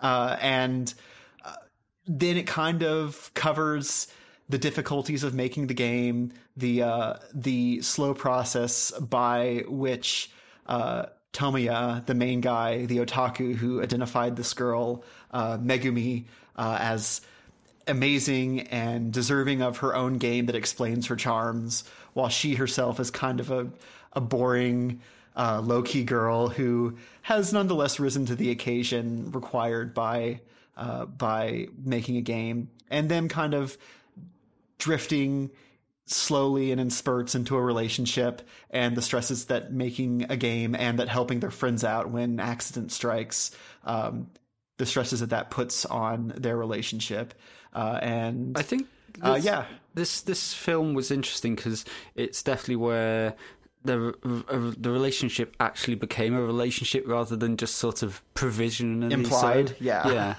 it's it's like I think Saekano has always liked to be very meta, as you say, like to Yes. talk about it's how it's making a uh, it's making a, a V- a V novel about all the characters in his life. He's basically put putting them all as inserts, uh, as, as thinly veiled references. The childhood friend, the the charming upperclassman, and the Uh-huh. the girl next door, who is what um, Meg- Megumi ultimately is framed as. I think.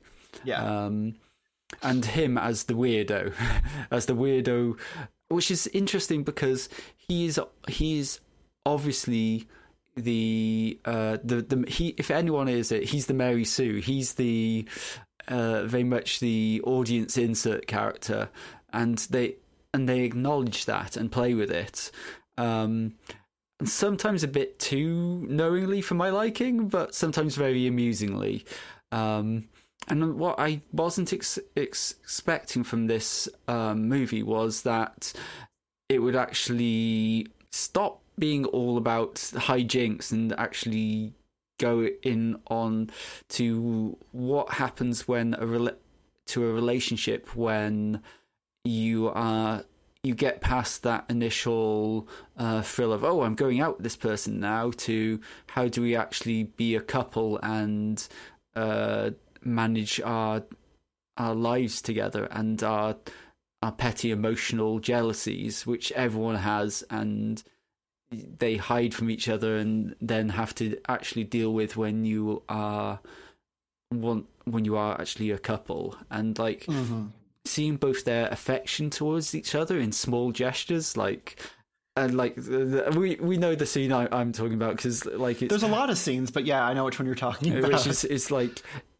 hand holding is such a cliche in anime and mm-hmm. like for for them actually to animate it in a way which sold it to me is e as like a big moment for them of that their their fingers sort of like eek, sort of gripping and then sort of interlacing and like it just within that that moment like them just like not sure what their boundaries were and and just tentatively pushing it. And like that that was really sweet and and, and nice and sort of relatable to real way real relationships are.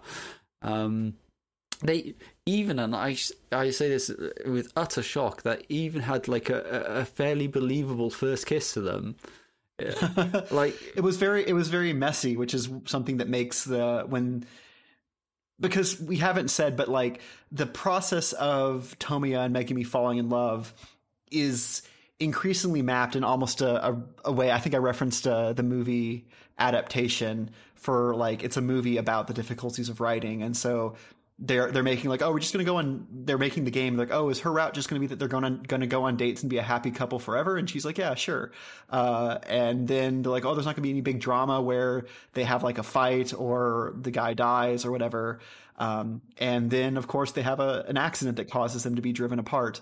But uh but yeah like the they their kiss where where he kisses her he t- waits too long to kiss her and then surprises her and then she kisses him back to reassure him and then they do like one fully meditate like premeditated hmm. kiss together that's mutual is that is what inspires the the couple's first kiss in the game and the girl who's doing the art is like oh i had to do x like she like is drawing extra pictures because she thinks it's so like unique and charming and in fact it's just a very realistic first kiss for two super awkward people. Hmm. But there's lots of stuff like that. It's a very well realized romance, even in a show that's about harems that has the uh, Yeah. the senpai with the long black hair and the twin tails who literally whips him with her twin tails uh, when she's frustrated with him. But yeah, like them being on Skype and falling asleep, and when he asks her out to go on a date for her birthday, and and she's like, "Is this location scouting?" And he's like, "It doesn't have to be location scouting." and she's like, "What does it have to be?" And he's like, "What do you want me to be?" It's, it's very, it's very,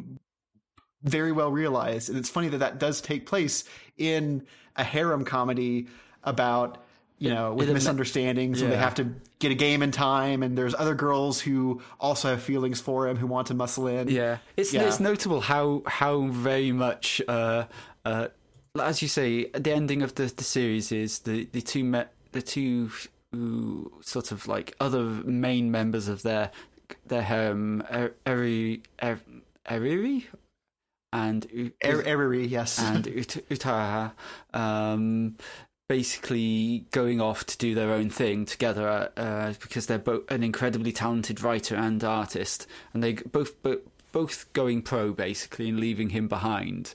And like one of the very first scenes of the fi- the the the film is is that that sort of rap party for the for the um for the release of the so- songs for their their circles Yeah. thing and and them just being there sitting on a table on their own saying like oh we've been we've been relegated to side characters uh, Yes. in, the, in the movie now it's our, our lives are, are just we're, we're no longer the main thing we can't ever get the, we can't be the best girl anymore and it's like just so, so good to see them there as and like I think I feel like Er- Eriri got far better treatment of the two. She actually got to.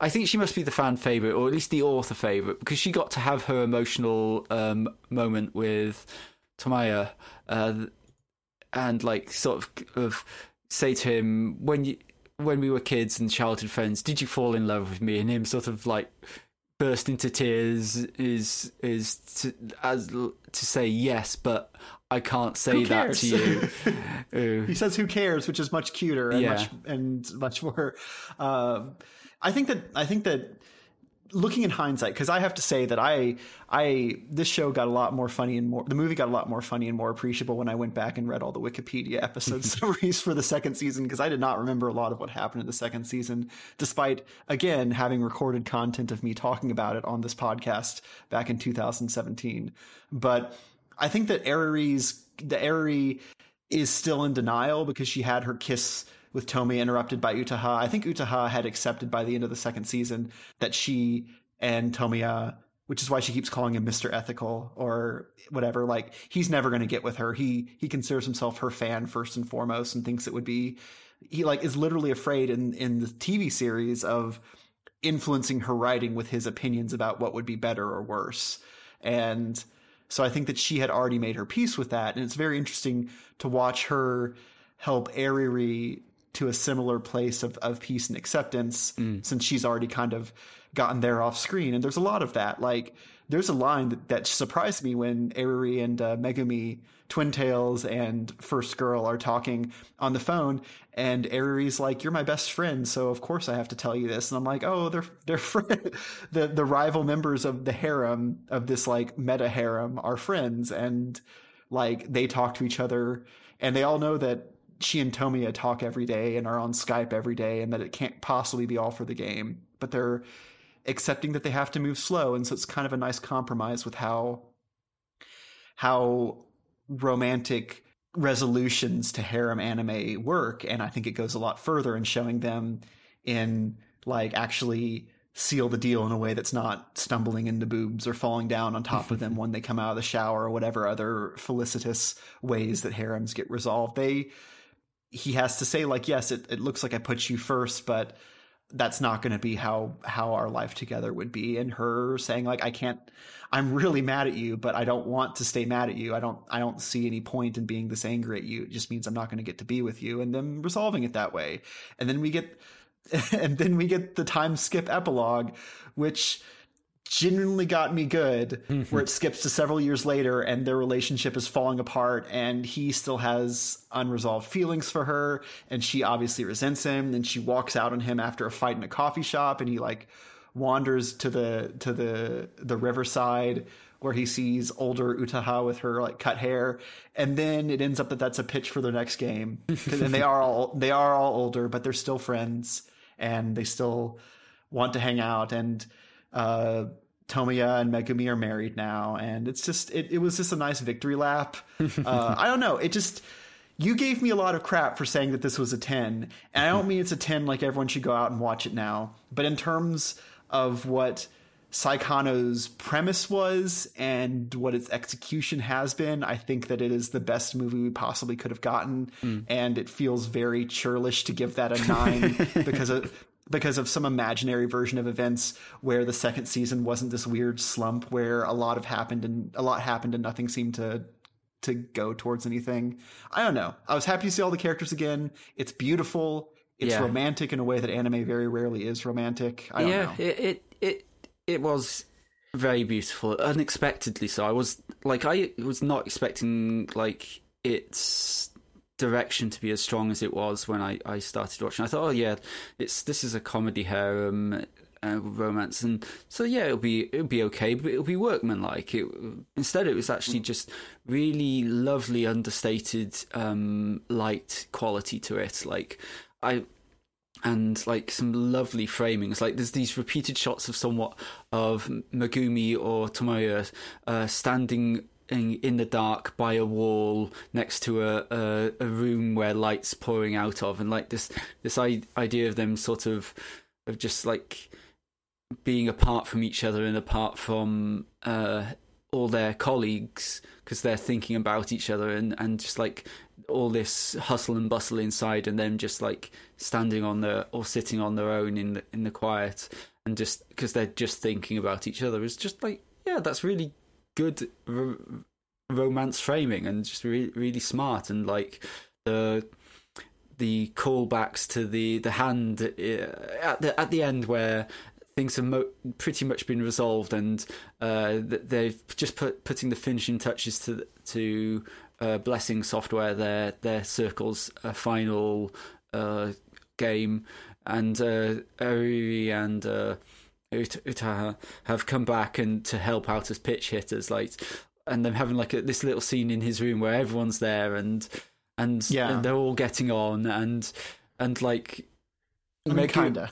yeah, and and I loved how Megumi sort of like gets to be like the that way that couples can be like this these little small acts of territorialness is between each Yeah. other, like where uh, uh, he she she just like the she just pinches him just like just this little pinch Yeah. and and like just like oi no it was just Yeah. it was really Don't it was really Well, it- sweet Yeah, it, it's because because so much has been made, and and Megumi hated uh, that the game that he made that was gonna that, that he wanted to make that was gonna praise her her like how wonderful she is is called How to Raise a Boring Girlfriend, and like.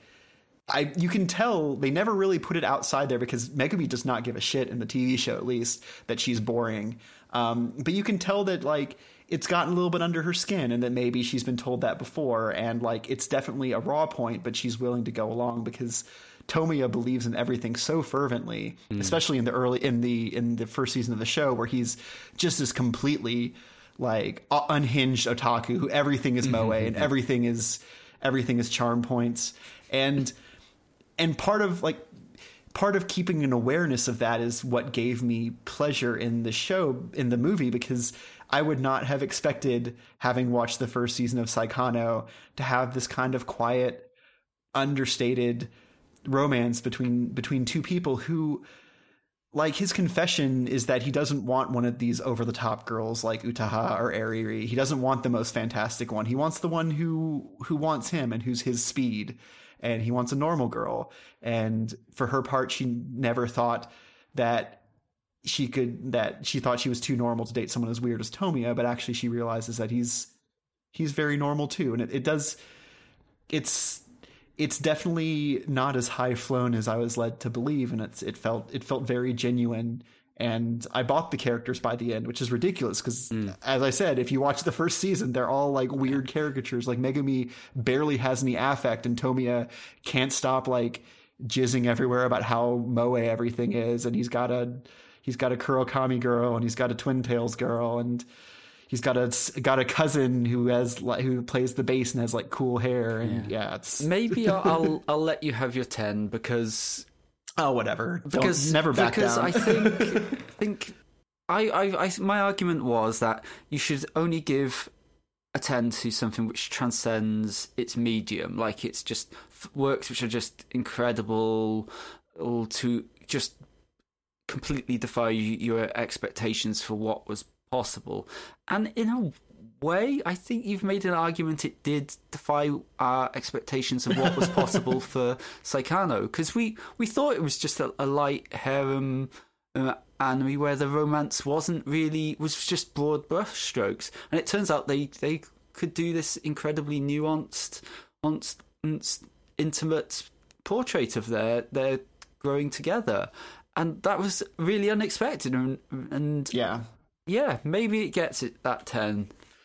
Yeah, no, I I agree because the initial the initial charm of Saekano was having a harem anime about making a harem video game where each of the archetypes would make the argument for like the childhood friend, mm-hmm. Eriri, the twin tails, the childhood friend is the one who's like, well, his romance needs to be someone who he's known for his entire life and that he has like a fundamental like connection from all this time he spent together.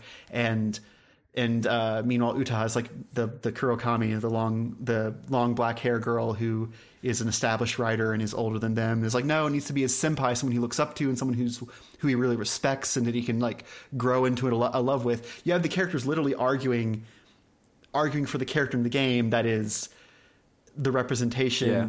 of Tomia to be in love with these with the archetypes that they are that they are embodying and for it to grow beyond that into him choosing the boring girl because he she's the one that gets him and that he can talk to and that isn't isn't actually part of part of the stereotypes that are the show's premise while also at the same time being the first girl um, the girl that he wanted to make a video game so that he could like explain to everybody how cool and beautiful she was. I don't know. It it feels like serendipity which is not the case because it's based on light novels uh, that obviously probably had most of this planned out ahead of time but it still feels very serendipitous that we we start we started out with something so tropey and ended up with something so genuine so yeah, that's the Saekano movie. Yeah, gen- generally far more glad to have watched it than I, I ever thought I would be. So I think, as you say, let's let's let it have that ten. yeah. I was I was putting it off for literal weeks because I was like, what if this is bad? like it's basically what we were talking about. It's what we were talking about with Andy with with watching movies. Like you didn't want to watch the movie because what if it's bad and I, I, did, time? I didn't even think like it was going to be bad. I just thought it'd just be meh, just more of the same. just- yeah, yeah. just it was something far. far I, the- the only shame is it is doesn't stand on its own because like it's almost good enough to to to say, yeah, c- can you watch that on it without watching the rest? And I don't think you can, sadly. yeah. Unfortunately, speaking from experience, if you do not if you do not know the first two seasons, you're not going to get most of the jokes that they make for the first half of the show, and so it's just going to be like weird waiting around hmm. for the romance to really kick into high gear. So Maybe they didn't need to do a compilation and movie of the first two seasons, so then people only have to watch two movies instead of two seasons. Uh, that that was uh, that's that's what the trick anime uh, are, are missing. Ben, that's that's what we need. co- a, compila- a compilation Saekano would be very weird because I imagine most of what they would cut out are the jokes and the digressions, which are the best, which are the best parts, especially of the first season. Yeah, it's true. So, so like uh, Utaha like eating Pocky out of his fingers so fast that he has to like spring his hand away not to get his fingers bitten because she's in the zone while she's writing. It's it's funny. Uh, go back to our old podcast and listen to me gush about it, and Duncan tell me that I'm overrating it. So to get to, to get the full experience of this, um, nothing ever nothing ever really changes is what is what the answer is. Turns out you were overrating it, Ben, because only now has it filled its final No, I had- potential. only now I is its future- final form. I had future vision. I, I had anime clairvoyance. Fair enough. Okay. Well, with that, rate, review, and subscribe to us on your favorite podcasting service. Find us on Twitter at KeyframesPod. Find us on Facebook. Search for Keyframes Podcast. Email us questions or topics you would like to hear us discuss at keyframespodcast at gmail.com. Tune in for our next episode where we will be talking about studio identities, studios, directors, genres, styles that have become synonymous. Uh, which is obviously just going to be Jeff showing up and talking a lot about Shaft. So tune in for the informal ninth episode of the uh, Monogatari Tween, and uh, the rest of us will be talking a bit. And of course, tune into it with a friend who you'll tell about our But not podcast. just any any friend, Ben. I'd probably um, talk to the mention to the friend who just explained to them their summer holiday that felt so wild and crazy that it could almost be like a spin-off from his normal life. Um, and then has no consequence or actions to the rest of his life going forwards. and then you never see And him you again. never see him again, and he has a father who dies, or a great best friend who married, and that's actually you thought he was his best friend, but no, now the best friend that you never heard of before. So yeah, that's who I'd tell personally, just as a yeah. thought. Yep. Yep. Yep. Um, Yep. yep. All right. Well, there will be no sequel movie to this to this podcast No. episode. Say goodbye, everybody. Bye. That wasn't so bad.